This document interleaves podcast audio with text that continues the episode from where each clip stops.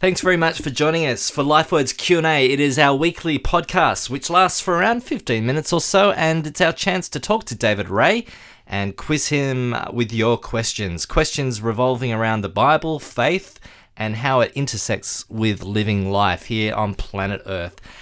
David, thanks for joining us again. Thank you. Uh, the first question, well, let's get into it. It's heavy. The book of Revelation mentions something about 1,000 years of God's rule. What is it all about? Oh, I wish I knew. Uh, the, that, that, that the comes, end. that comes up in chapter 20 of the book of Revelation. It's a very much debated um, passage. But look, let me just say a couple of general things about the book of Revelation. It is a highly symbolic book that is very hard for us to understand. I once saw a book many, many years ago on the shelves of a Christian bookshop, the book of Revelation made simple. And I thought, what a silly title. Um, it, it, you, it's not made simple. And whenever you find someone who says, look, I've got all the messages, I can understand all the codes, I can understand all the symbols, I can explain it all, be very wary.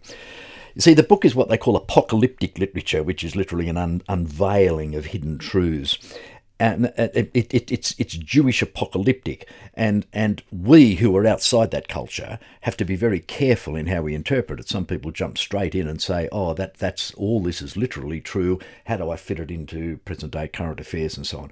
Dear, that can be a dangerous uh, thing to do. I'm not saying it has got no relationship to what's happening in the world today, but we it's very dangerous to go into the detail, taking those details literally when they may well be metaphorical. Now, thinking about the thousand years, um, those who take this passage literally, um, that it's literally a thousand years of God rules uh, of God's rule uh, fall into two camps. One is the premillennials, and the premillennials believe that Jesus is going to return to earth and actually rule over the earth for a thousand years. It's sort of going to be like almost like a golden age. Then the end will come. So Jesus comes, thousand years of his ruling on earth, then the final, as it were, we might call the second coming. The postmillennials believe that there will be a thousand year long sort of golden age again, which climaxes in the return of Jesus, who brings about the end of all things. So, so they believe that Jesus comes after, post the millennium. So that was like the new heaven and new earth kind of. Yeah, thing. yeah, yeah. That, yeah, that, that, that, that, that that's right. Um, now there's a third group, amillennials, and amillennials believe that the thousand years is symbolic, and the period simply means an extended period of time. A thousand years is just, um, well, um, like we might say, I've told you a thousand times not to do that. Well, Yeah. not literal. Uh, amillennials reckon that's, uh, that, that, that it's really sort of describing the rule of Christ now. Um, there is a fourth group that I mentioned semi facetiously called the pan millennialists who think it's all going to pan out in the end anyway, and they, they, they don't really know.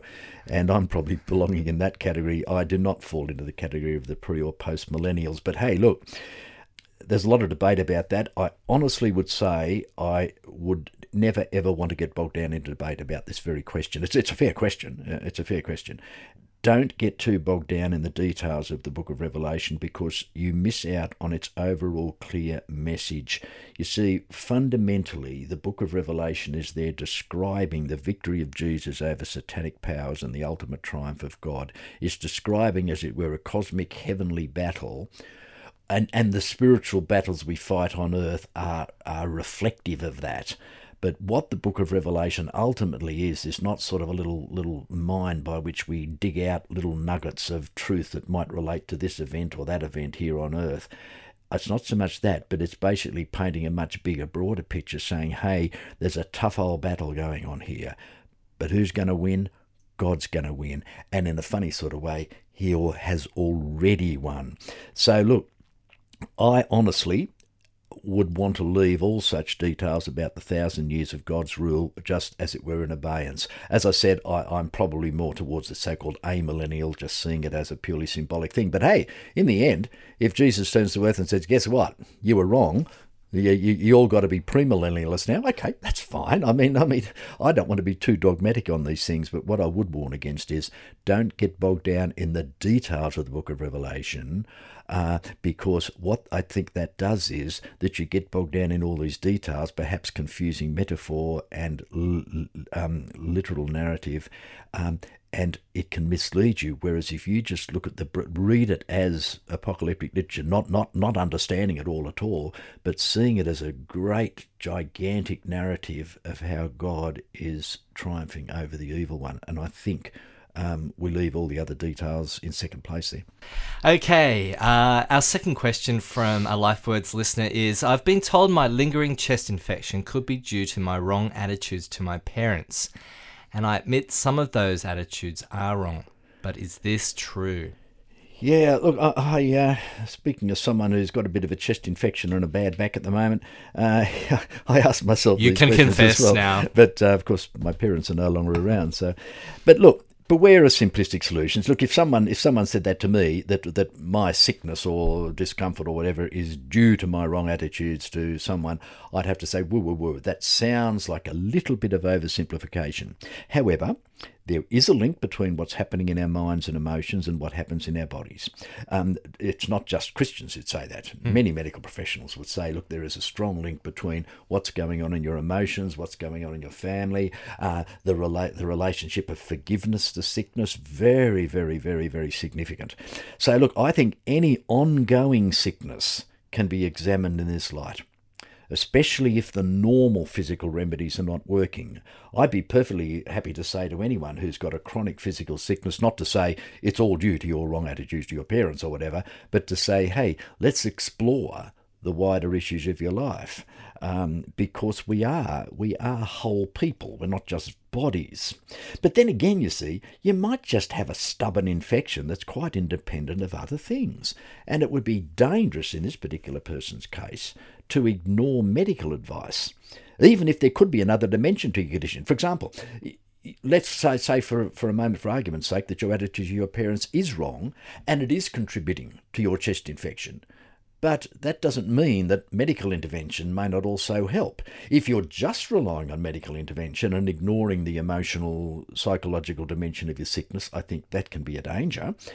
But at the same time, don't ignore medical stuff either, because the the the the, the pharmaceuticals, as it were, the antibiotics can work um, and do their bit, just as you're perhaps correcting your attitude to your parents can do that bit as well. Um, so God's able to heal us not only through a healing of the emotions and a healing of relationships, but through a prescription of antibiotics, through surgery, through whatever, whatever. But but having said that, I think it's best to also work on those wrong attitudes. You, if if your attitude to your parents are wrong, or whether you got a chest infection or not, or whether it's a, a, a direct link, I think it's good to work on those wrong attitudes. Whether it fixes up your chest infection is another matter.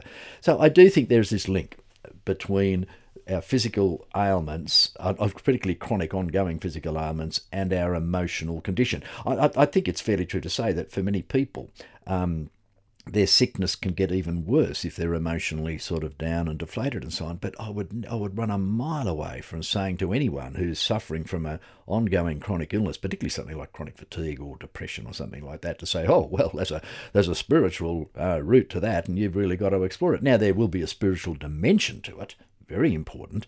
But to say to someone who's really suffering from some of these debilitating things, well, it's actually due to the fact that you uh, have got a wrong attitude to your uh, your mother or father, or you had a Freemason in your family four generations ago, or so on. I think that is too simplistic, and I think it just loads something on people that doesn't need to be loaded on. So we advise people, we counsel people, we pray for them. Let's look at your whole life context and not just this physical illness. But having done that, let's take wise medical advice as well and ignore any simplistic counsel.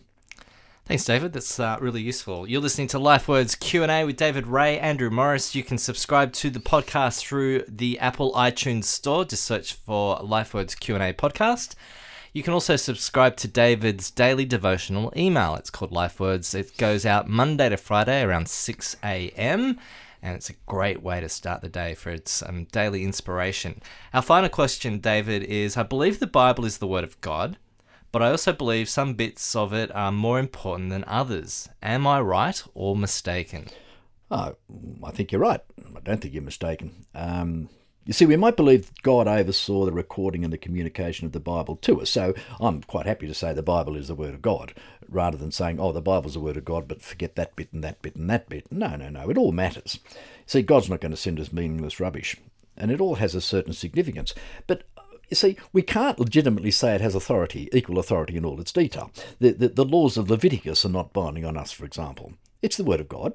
Um, and what that was an important and significant thing to the people in those days, the tribes of Israel, that they obeyed those holiness laws and so on, uh, because they reflected something of the character of God and because of the nature of society at that time, God's laws almost like became the civil laws, the way in which they ordered their society. But they also matter to us even then, because while I might not obey all the Levitical laws, or even any of them for that matter, they do still tell me something important in principle that is, God is a holy God, and we are to treat him as holy, and so on and so on. So, um, and, and yet, realistically, we have to say that the Sermon on the Mount, for example, is more meaningful to us in a practical sense than the book of Leviticus is. Now, does that mean that that that um, say Matthew, the Sermon on the Mount, is more important than Leviticus?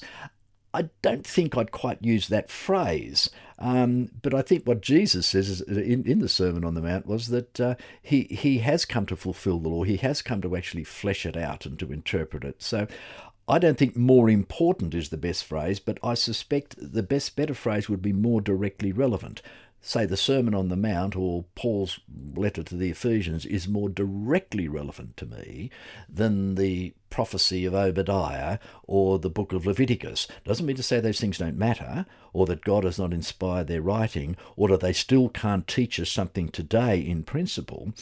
But, but I think that some parts of the Bible are most definitely more relevant uh, to us today. And, and above all, we must remember that the whole Bible revolves around Jesus. He's at the centre. So, in one sense, he is most important. That doesn't mean to say we dismiss the rest and only read the Gospels. It doesn't mean that at all. Um, but but really, Jesus is at the centre, and I think we read the whole Bible through the lens, through the filter of what Jesus um, said and did. You've been listening to LifeWords Q&A. Thanks, David, for your time over the last uh, 12 minutes or so. We'll be back next week to discuss more uh, questions that uh, you've submitted. You can email David anytime you like. Uh, the email address is lifewords at hopemedia.com.au. That's lifewords at hopemedia.com.au.